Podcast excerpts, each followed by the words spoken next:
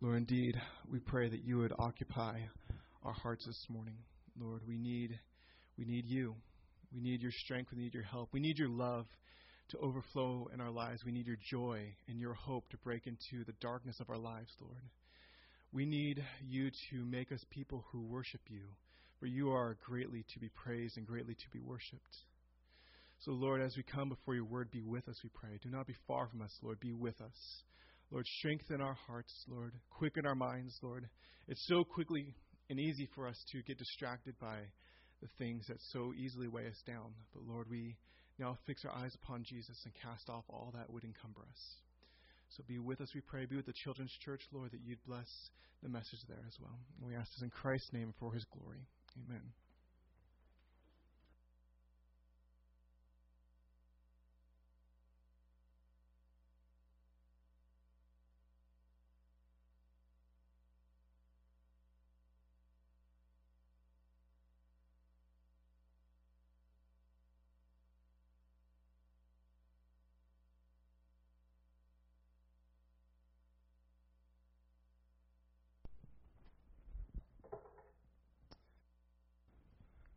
Well, for uh, those of you who are visiting or have been out traveling, having a great time all over America, just a reminder what's going on this month. This month, uh, Pastor Bob and his wife have been going out and doing the children's church.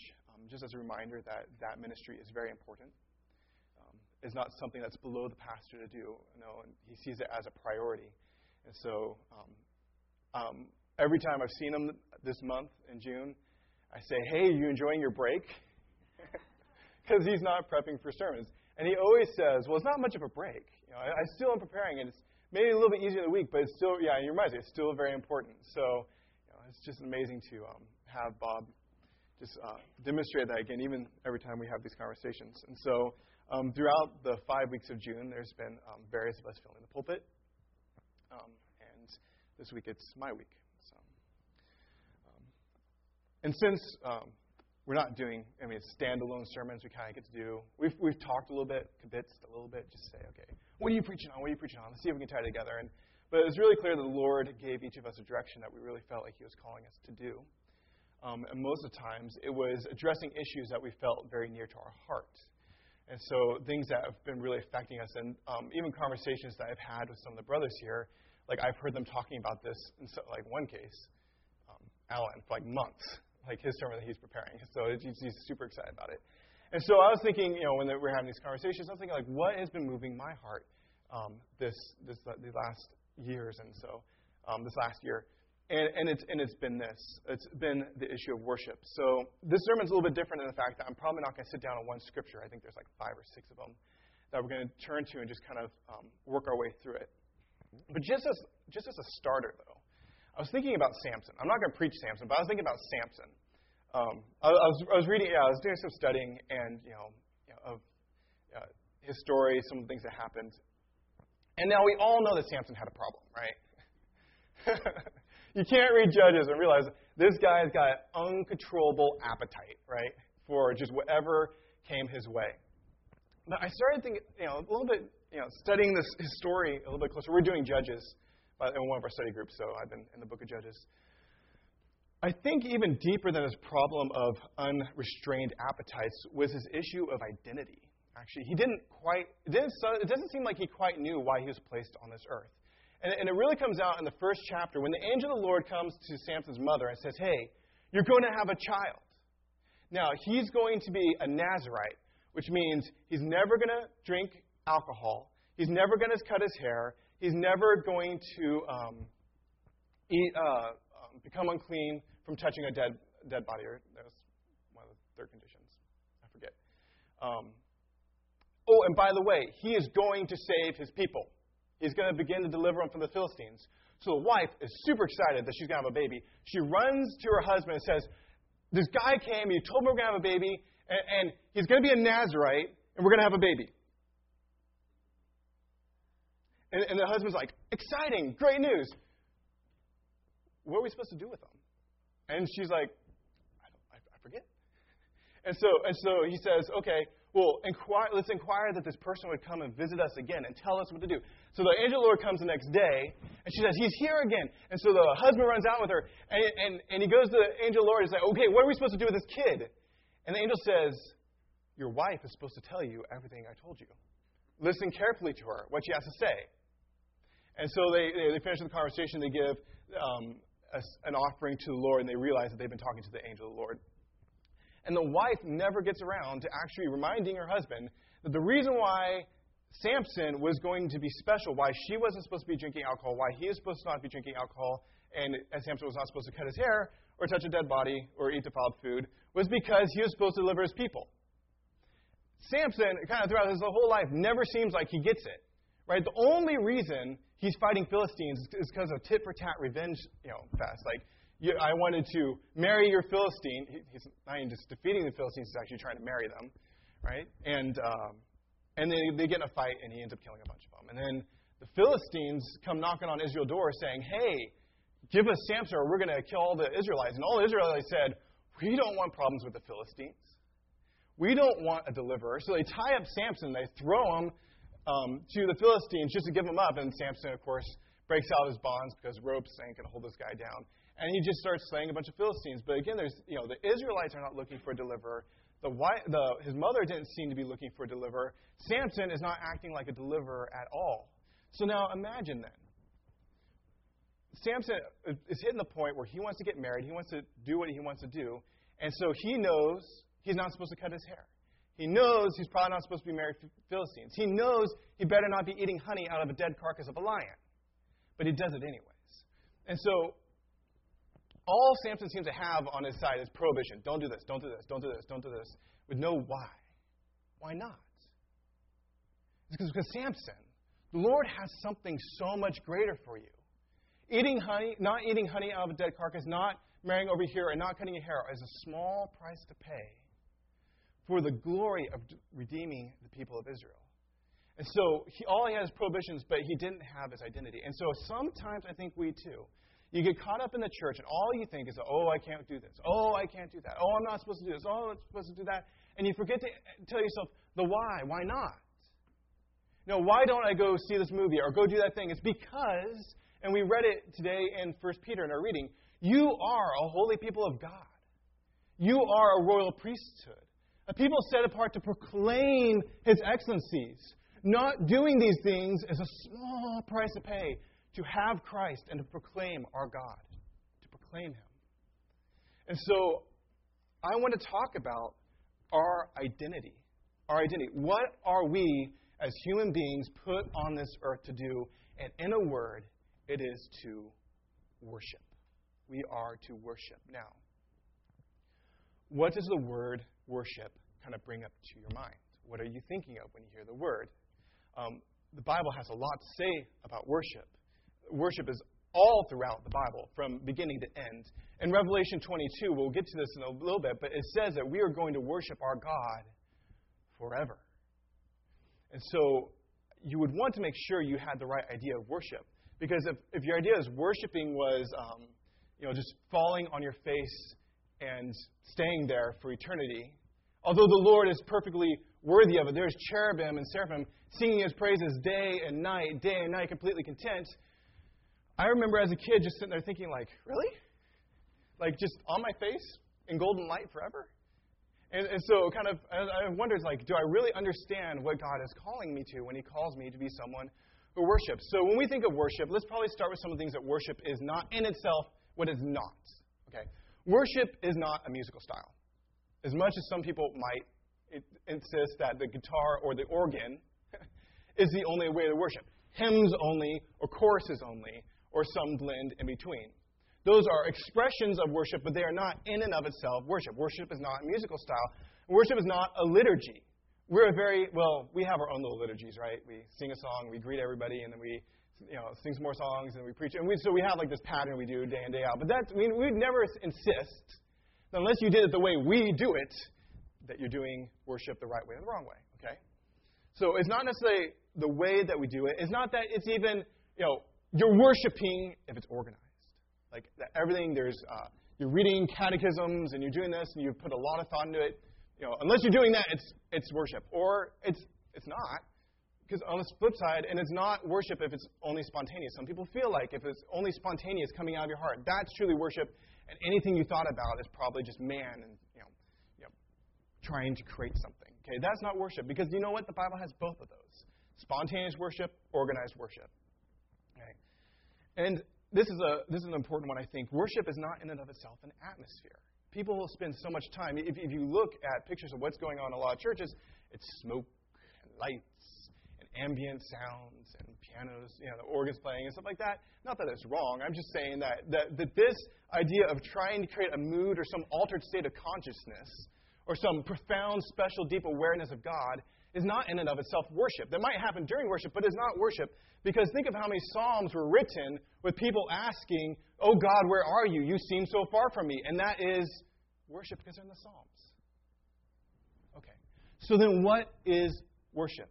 What is worship? What is this that we're called to? If you look across the Bible and look at all the areas dealing with worship, it presents three elements that are all comprised in this thing we call worship. You could say each of these are worship in and of itself if you're doing it, but they all kind of tie together. The, these three things are remembrance, submission, and service. Remembering, submission, and service. I'm going to go through all three of these. So first of all, remembrance. Remembrance, probably best put, this word comes up again and again and again and again and again in the Bible. Remember the Lord your God. Remember who He is and what He has done. So it's, it's recognizing God's character and His rule. Because worship doesn't happen in a mental vacuum. Worship comes about when you remember and you focus your heart's attention on who God is and what He has done and what He is doing. This is worship, because God is worthy of your thoughts and your attention and your affection. In, in the Old Testament, if you, if you read through, especially in the, in the Torah, the first five books, you'll notice how much of their structure of their worship is built around remembering. And a lot of it is a lot of fun. You've got the Passover. You've got the, the Feast of Booths when you're out camping, right? And, and it's all things to help the people remember what the Lord did to bring them out of the house of slavery in Egypt. So they have feasts. They have memorial stones. They have people stand up and retell the history. They have yearly readings of the law just so they would not forget. And so again and again in the book of Deuteronomy, Deuteronomy, they, Moses warns these people again, remember the Lord when you go into the land. Remember Him and guard and keep everything He's told you. Guarding and keeping is the idea of like you're going to treasure these words that the Lord has given you, and you're going to bring them before your mind, and you're not going to let anything get in the way or remove these from you. Keep, guard, and remember. So um, Deuteronomy eight. Let me just read this passage. Um, eight one, and then we're going to drop to verse, I think, eleven. So it says... Um, this is Moses speaking to the people. The whole commandment that I command you today, you shall be careful to do, that you may live and multiply and go and possess the land that the Lord swore to give to your fathers. And you shall remember the whole way that the Lord your God has led you these forty years in the wilderness, that He might humble you, testing you to know what was in your heart, whether you would keep His commandments or not. And jumping ahead, I think verse eleven, you shall remember the Lord your God, for it is He who gives you power to get wealth, that He may confirm His covenant that He swore to your fathers, as it is in this day. And then he goes on in Deuteronomy to mention, and don't forget, the pause of the negative. Remember, don't forget. Because if you forget, you're going to get proud. You're going to get ensnared by idols. Because the opposite of remembrance is forgetfulness. And when people forget the Lord their God, they very quickly slip away into idolatry. That is almost the, the picture that Israel represents for us day in and day out. Well, maybe it's like decade in and decade out. Because usually there's a good there's a good generation who just never really passes on very well to the second generation, who completely forgets the Lord because they, they don't even pass on to the third generation. And by the third generation, they are completely swamped by their enemies, and they're ensnared worshiping their enemies' idols. So for us, now, We, we're America. We don't have enemies who come and swamp us, right? Um, but I think the, that idea is true for us, that if we're not constantly bringing the Lord, our God, before our eyes, our heart, our minds, that we quickly slip away into something else that grabs our attention, grabs our eyes, and grabs our affections. Um, I've, I've heard it said by many pastors, your heart is an idol factory. It worships no matter what's in front of it. And so um, what is it in America that we worship? Now, it's going to be different for each person. Each person is going to have their own unique struggles about things that they're going to worship above the Lord, um, be it T V or the internet for just small things that ensnare your heart. It could be your friends. It could be your work. It could be anything that replaces God in your life. You live for that. Something else is going to dominate your waking moments and the affections of your heart.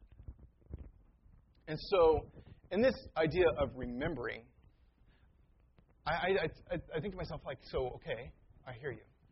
I need to keep my eyes fixed on the Lord, and I need to bring these truths to my heart constantly. Okay, and so what gets in the way? And so I remember the first time this really hit me like a two by four. It was a time, okay, this is kind of geeky because I was like a teenage boy, you know, late teens. It was an iPod, okay?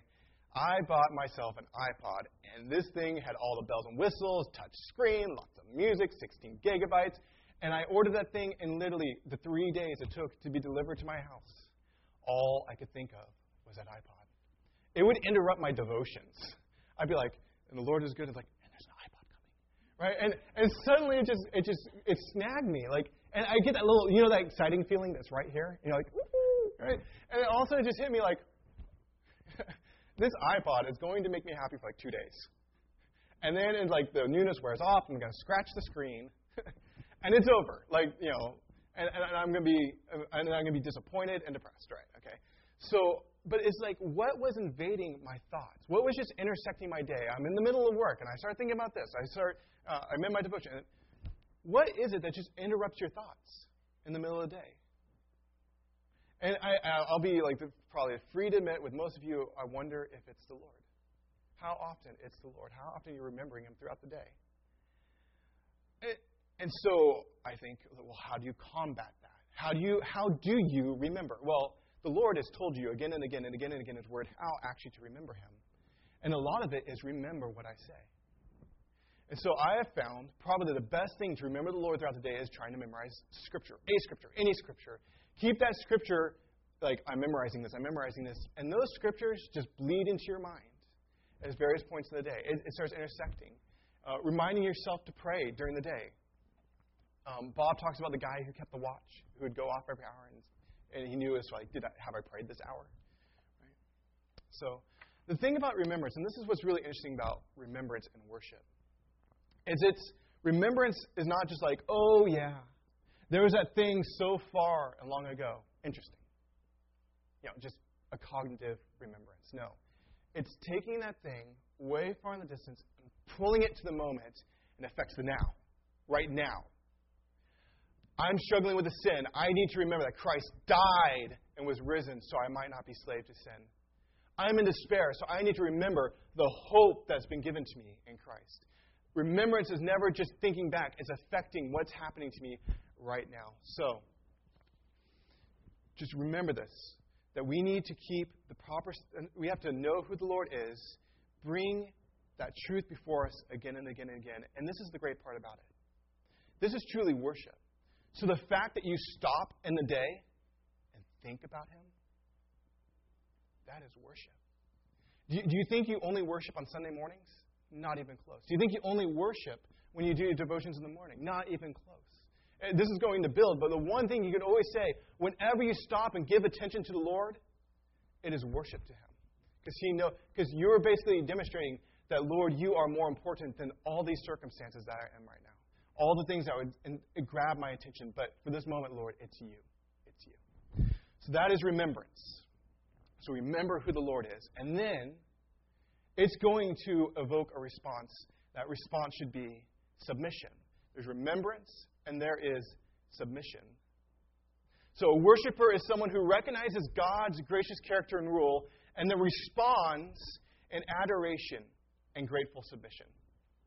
Now, of, of the three things we're going to cover, remembrance, submission, and service, submission is probably the idea that comes to your mind when we say, what's worship? You think singing, right? Or you think, like, giving God praise and adoration. That's this, first and foremost. The, the, I'll only give you the Hebrew word for this, for, for submission, is halal. And the only reason I'm telling you that is because we use the word all the time, hallelujah. Hallelujah. It's a compound word, halal Yahweh. Praise the Lord. Praise Him. And so that call to worship, give Him the honor and glory to His name. Come together, hallelujah, praise His name. That That is this word submission. Now, the idea, interestingly enough, that if you went to the other nations, because they shared a lot of these words, because Hebrews and the, um, you know, Aramaic, so they all speak this. Halal meant to drop on your face before your king and your Lord, or drop to your knee. It was this idea of prostration. But if you look at it in the Old Testament, it, it, it does have that element. Think about Isaiah in the temple, who sees the glory of the Lord on his face. Think about, think about the disciples in the boat with a storm raging, and Jesus stands up and with a word calms the seas, on their faces, praising Him, saying, you are great, you are marvelous, and, and they greatly feared Him. There's that moment of, you are King of kings, Lord of lords, and I'm going to fall on my face as I should before a king and praise Him. But as His word gets kind of, kind of built upon in the Old Testament, it's more than just falling on your face, because it starts incorporating the idea of verbal praise, language. Language. They would say, come, let us worship and bow down. Let us kneel before the Lord our Maker. So here's that worship, bow down, kneel before, for He is our God and greatly to be praised. Give Him words acknowledging who He is. This is reverence. This is reverence. Now, I think about this. I was, I was at this church once, and we sang, come, let us worship and bow down. Let us kneel before the Lord. Okay, after, you know, great song. And someone just kind of pipes up in the service. It was a little bit more of an open service. And he pipes up and was like, why don't we ever kneel? And everybody's like, well, y'all know, well, because we just don't. It's like, we, we, sing, we sing these words, but we don't actually go about doing it. And, and that question kind of stuck with me. Now, I, I process, like, super slowly. I usually need to think about something for a month before I come up with a really clear answer in my head. And I just keep my eyes open. Yeah, so this one actually took me years. So it took me years to figure out, like, yeah, why don't we kneel? Now, in that culture, when you, when you, when a king or a judge or whatever would walk in and you're going to show them due honor and due respect, you just get on your face. That's the way you did it. And so I was thinking, oh, that's interesting. Like, so how do we, as Americans, show honor and respect? Judge walks in, we say, all rise. Or the president comes in, and everybody stands up. You know? um, the bride walks in for the marriage, and it's her day, so everybody gives due honor, and everybody stands. And so I think, and so all of a sudden I stopped feeling quite as bad, I mean, about not falling on my face every time we came to worship. But that idea that when we come to worship as the people of God, we give God honor and reverence for who He is. And so whatever the form that takes in whatever culture. So our culture, respectful silence or standing, you know, it's, I think that's, it's, I mean, even pockets in America is going to be different. But the attitude, the attitude and the heart is what is important, because you can be on your face and be a, rep, a rebel. Right? So just, it's the attitude of obedience and faithfulness that the Lord is looking for. So now this idea, when I was thinking, so when you see, like, Lord of Lord, King of Kings, and you're supposed to praise, like, acknowledge who He is, that great and that fearing God. Well, what if He's your Father? Because He is, right? You know, what, what if He's a Father? So then I asked myself, what if my dad was president? Right? It's like, this is middle picture. So what if your dad was president? Now, if your dad was president, would you love your dad? Yes. Would you love the fellowship that you have with your dad? Yes. But when he was president, wouldn't you treat him like the president? Or would you treat him like treat him as your father? And it's uh, kind of, well, both ends. Because you're going to, you're not going to disrespect the fact that he is the president, but you are also going to know, my dad is the president, and that's awesome. So the the you know Jesus or our Father, Lord of Lords, King of Kings, absolutely. He has a throne, high, lofty, exalted, lifted up, that we can approach with confidence because we know He's our Father. So even as we praise, there's even fellowship within that. I mean, it's really awesome. God is our Father and all that entails. So in our posture, in our language, praise Him, remember Him, hallelujah. I mean, listen, listen to this. I was even just as I was, you know, I was being slightly devotional even when I was writing this. I mean, Christ deserves our praise and our adoration. He deserves it. It says in Colossians one, one fifteen, for by Him all things were created, in heavens and on earth, visible and invisible, whether thrones or dominions or rulers or authorities. I mean, that's governments, powers, all the things that rule us on earth, probably even spiritual powers that might be even mentioned, meant by these words.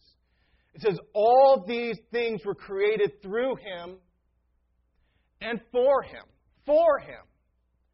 He is before all things, and in Him all things hold together. Jesus Christ is the King of kings, Lord of lords.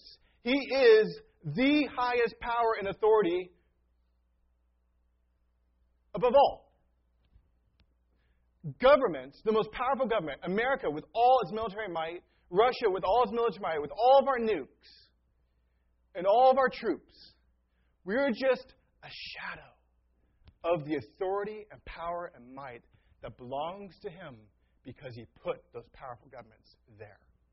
He put them there. And the guy who's putting them there is greater than them all. There is not one square inch of human enterprise that exists over which God, who is Lord over all, does not cry, mine. I rule everything. It's for me and it's for my glory.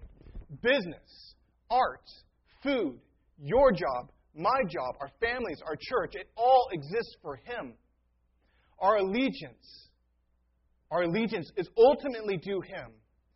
And so if your heart is gripped by this, you would live for Him. You would die for Him. You would obey His every orders. You do everything. In a word, you would submit to Him and offer everything that you would. To live would be Christ. To God, die would be gain. So, as we remember who He is, we put Him before our eyes, we say, You are my God, my King, my Lord. I live, Lord, for You. And I submit myself to Him. And I participate in His works and in His kingdom. To, if you love me, you will obey me.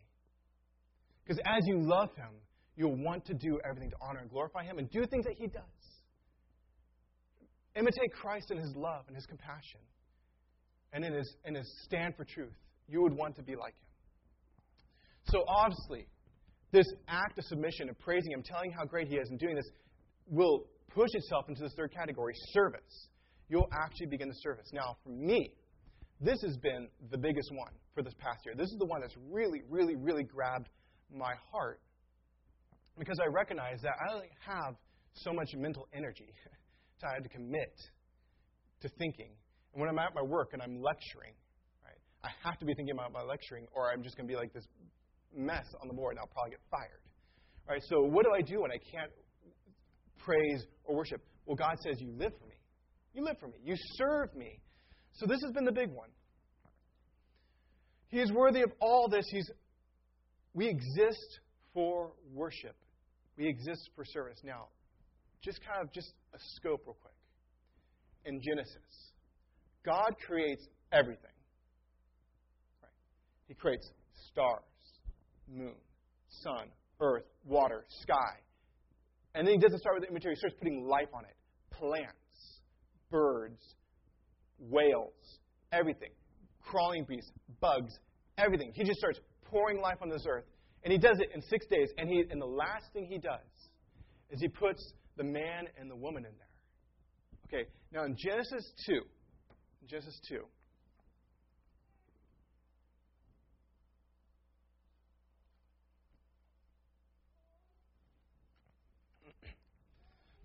Uh, two verse five. It's, it's speaking about, like, so God rested on the seventh day.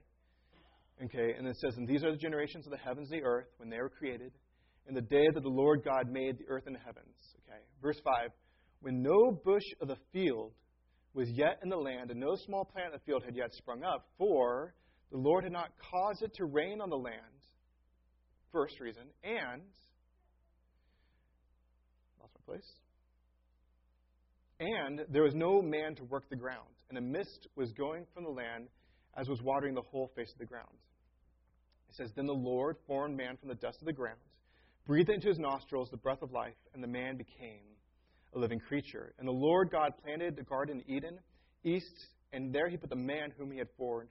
And out of the ground the Lord made spring up every tree that is pleasant to the sight and good for food. A tree of life was in the midst of the garden, the tree of the knowledge of good and evil. And this speaks of the abundance of this Eden, that all it had all these precious metals, it had all these rivers flowing out of it. Verse fifteen, And the Lord God took the man and put him in the Garden of Eden to work it and keep it. And the Lord commanded the man, saying, You may surely eat of every tree in the garden, but of the tree of the knowledge of good and evil you shall not eat, for in the day that you eat of it you shall surely die. Okay, then it goes on. Adam names all the animals. I mean, you'd think that'd be God's job. But God gives, relegates that to man and says, Hey, why don't you name the animals? I'm like, Really? I can name these? Giraffe, right? That's an awesome name for something with a long nap. Giraffe, right? And so man goes and he names all this, and then and then the woman comes in and she becomes his helpmeet. And all this, he has bone of my bone, flesh of my flesh, and the first day there is a marriage, right? So, so the idea is God creates this wonderful creation, and he puts man on it to serve and to keep it. It says to, to work it and keep it. Um, there's a song in the Big Rock Candy Mountains, right? It was on the Oh Brother, Where Art Thou? And it was about a hobo, like traveling, you know, across America, and he's talking about the mystical place where there's where there's no work and the bulldogs have rubber teeth, and there's hard-boiled eggs. Uh, you know, so he's talking about like basically like hobo's dreamland, right? And, and one of the lines is, "And they hung the jerk who invented work." And I'm like, ah, ha, ha, ha, ha. That's God, right? First of all, God Himself worked, and second of all, He says to man, "Hey, do you want to join me in this? L- why don't you work and keep it?" And so He gives man as part of His worship to God, part of His service to God is He's going to work. Keep this creation. Now, of course, we completely blow it. But as an example, this is great. I, I I know this guy. I don't know this guy. I know a friend of this guy down in the Bay Area. This Christian brother works for a millionaire. This millionaire's hobby is collecting really expensive cars. And he's got so much money, he's got a warehouse full of expensive cars. Now, I'm sorry. If cars don't float your boat, replace it with something else, right? This guy's job. Now, the millionaire, it's his hobby, not his job. So he doesn't want to sit there and do all the oil changes and all the maintenance. He just wants to be able to drive a car whenever he wants. Okay? So he hires this, this Christian brother down the Bay Area to keep up his cars for him. And, and as a perk to the job, he can drive any of them he wants. Just keep him on the road. Keep him going. Keep him running. Keep him hunting. This guy's job is like, hey, honey, what are you going to go do today? I think I'm going to go drive the Ferrari. Just thinking. Take that up, you know, I five or something for a little bit. I mean, this guy, in his mind, has the best job in the world. Okay, I mean, is he an employee of this man? Yes.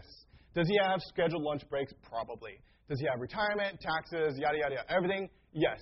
Do you think he enjoys his job? Oh, yeah. It's probably like he's, he wakes up and everyone's like, I have the best job in the world. Okay, so in many sense, like, that's the job God gave us. Hey, this great creation that you love so much and you love to enjoy looking at trees, like, oh, man, look at the sunset, right? You, we had the job of keeping it beautiful and just working it, tilling it. And, and in many senses, okay, we obviously broke the job, right? We're like, you know what, God? We're just going to do this on our own. We're going to do what we want. You put a limitation, don't eat a tree, pff, we're going to eat from the tree. Okay? Deception, all that.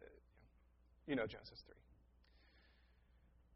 But there's a re- very real sense, and maybe this will be another sermon for another day, but in a very real sense, our jobs, what we do with our lives, is worship to the Lord, because in some sense, we are still doing what he did. I think of artists who take kind of the raw chaos of sound and make something beautiful. I can't do that. Or, or take paintings and make something beautiful, just like these, like these goopy, colory blobs of something, and create these massive canvases. In some sense, that is us mirroring the image of God, that God creates beauty, and we, too, can create beauty. And so our jobs, like when you're out there gardening or you're raising your children, like every aspect, the Bible calls us, says, you belong to Christ. So now, everything you do, do unto him. Whether you eat or drink, eating and drinking, you do to glorify and honor him. So you enjoy that drink. You enjoy that food and say, God, you're awesome. And thank you that you allowed us to take flavors and make them taste wonderful. We can take avocado and mix it with this and that, and we got guacamole. Praise your name, Lord Most High. Right? And so as we're working, it's not meaningless that you, one hundred thousand hours of your life was spent in a job. Okay? It wasn't meaningless. Now, some days your job might feel like it's sin-tainted. Sweat of the brow? Absolutely. Right? There are some nasty things. You know, there's corruption, exploitation. You know, you know, you live in this world. You feel the effects of sin. But at least it still echoes what God has called us to do. Now, part of worship now, with the way the world goes out and does work is going to be different than the way the Christian goes out and does their job. Okay? We are called, we are called to be His people even now. And we are waiting and, and, and even sojourning, living as we should, sojourning for the day that we reach heaven. Turn to, turn to Revelation chapter twenty-two. This is like the other book. We did, we did we did Genesis two, Revelation twenty-two. We won't spend a lot of time here, but it's very, very interesting. Now, Revelation twenty-one is talking about the new heavens, new earth coming down. God saying, "Behold, I make all things new," the new Jerusalem. And it speaks of all the wealth of the nations coming into the city. Okay? Now, listen to the echoes of Eden. Listen to the echoes of Eden in Revelation twenty-two. The angel showed me the river of water, of life, bright as crystal, flowing from the throne of God, of the Lamb, through the middle of the streets. Also on either side of the river, the tree of life with its twelve kinds of fruit, yielding fruit in each month. Leaves of the trees were for the healing of the nations. No longer will there be anything accursed, but the throne of God and the Lamb will be in it, and His servants will worship.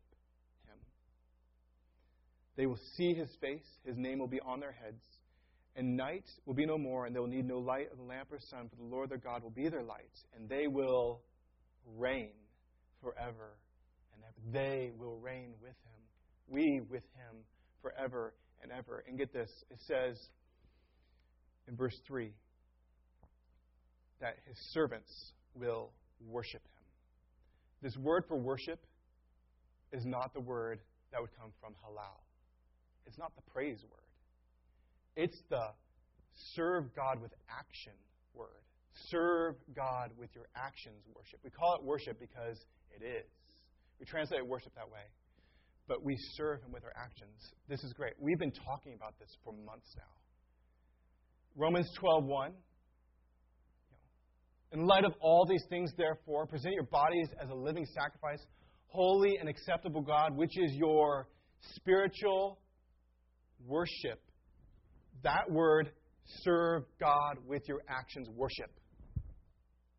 So as we think about as a church, how are we serving God today? Not just in our jobs, but how are we serving Him today? We are serving Him with the gifts that He's, the gifts of the Spirit. We've been talking about them. All the things that He's equipped us to do are to be used to worship Him and the fact that we exercise them. He says, "For the grace of God given to me, I say to you," this is Paul, "I say to you." Why am I telling you this? Man, I killed the church. That was me, Saul. I hated the church. I hated God. But by the grace of God, I am now an apostle, and I'm somehow telling you to do this. And, and, and I will, because it's my worship to God. I'm the least among the apostles, but still, I will serve God with every ounce of my being. So by the grace of God, I say to you, and, and he says, don't think more highly than yourself than you ought to think. And, and then, you know, in whatever way God's gifted you, do it. All of Romans twelve. Do it. But he says something important. By the grace of God given to you. You see, the only reason that we can be people who remember the Lord our God, who submit to Him, and who serve Him with our lives, is because of His grace. Because of His love. Because He came down from heaven to redeem trespassers, sinners, rebels. And so we should, as we live day in and day out, say, "Thank you, O Lord, my God, that you have saved me, and I live for you." So that is what we do now, communion. Right? We remember who the Lord is, we submit to him, we thank him for his grace, and we proclaim the Lord's death till he rises, because we are his people. We eat at the table with him, and we long for the day that he'll come back. So, in a word, remember who he is, submit to him, live your life for him, and you will live, be living a life of worship. So let's do this now in communion. So the worship team will come forward, and the offering team.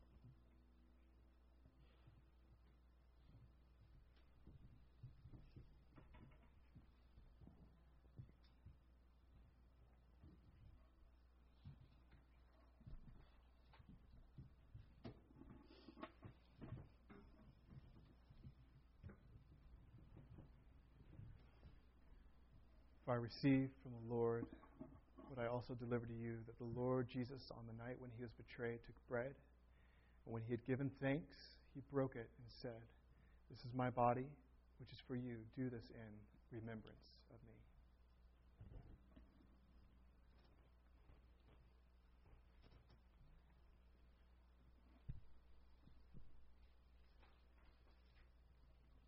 In the same way also he took the cup after supper, saying, "This cup is a new covenant in my blood.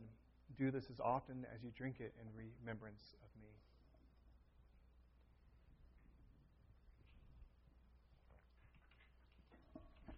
For as often as you eat this bread and drink the cup, you proclaim the Lord's death until he comes.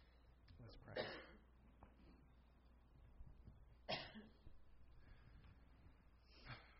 Gracious Father, Lord, we thank you and we praise you. We offer our lives in honor and gratitude and service to you. Lord, we recognize that uh, in many ways we fail this day in and day out, Lord, but your love keeps drawing us back in. Mm. And Lord, as we come again and again remembering, our hearts are aflamed anew uh, who you are and what you've done and what you are doing. Lord, so I pray every morning as we wake up and as we start our day that we would think to ourselves that we offer ourselves as a living sacrifice to God, because this is our worship. Lord, I pray for us as a church, as Redwood Christian Fellowship, and every believer represented here as well, Lord, that we would say and truly understand, know and live. To live is Christ, to die is gain, for you are worth every ounce of who we are. And so we give ourselves in service to life and life to you. We thank you, we praise you, we honor you, we serve you in Christ's name and for his glory.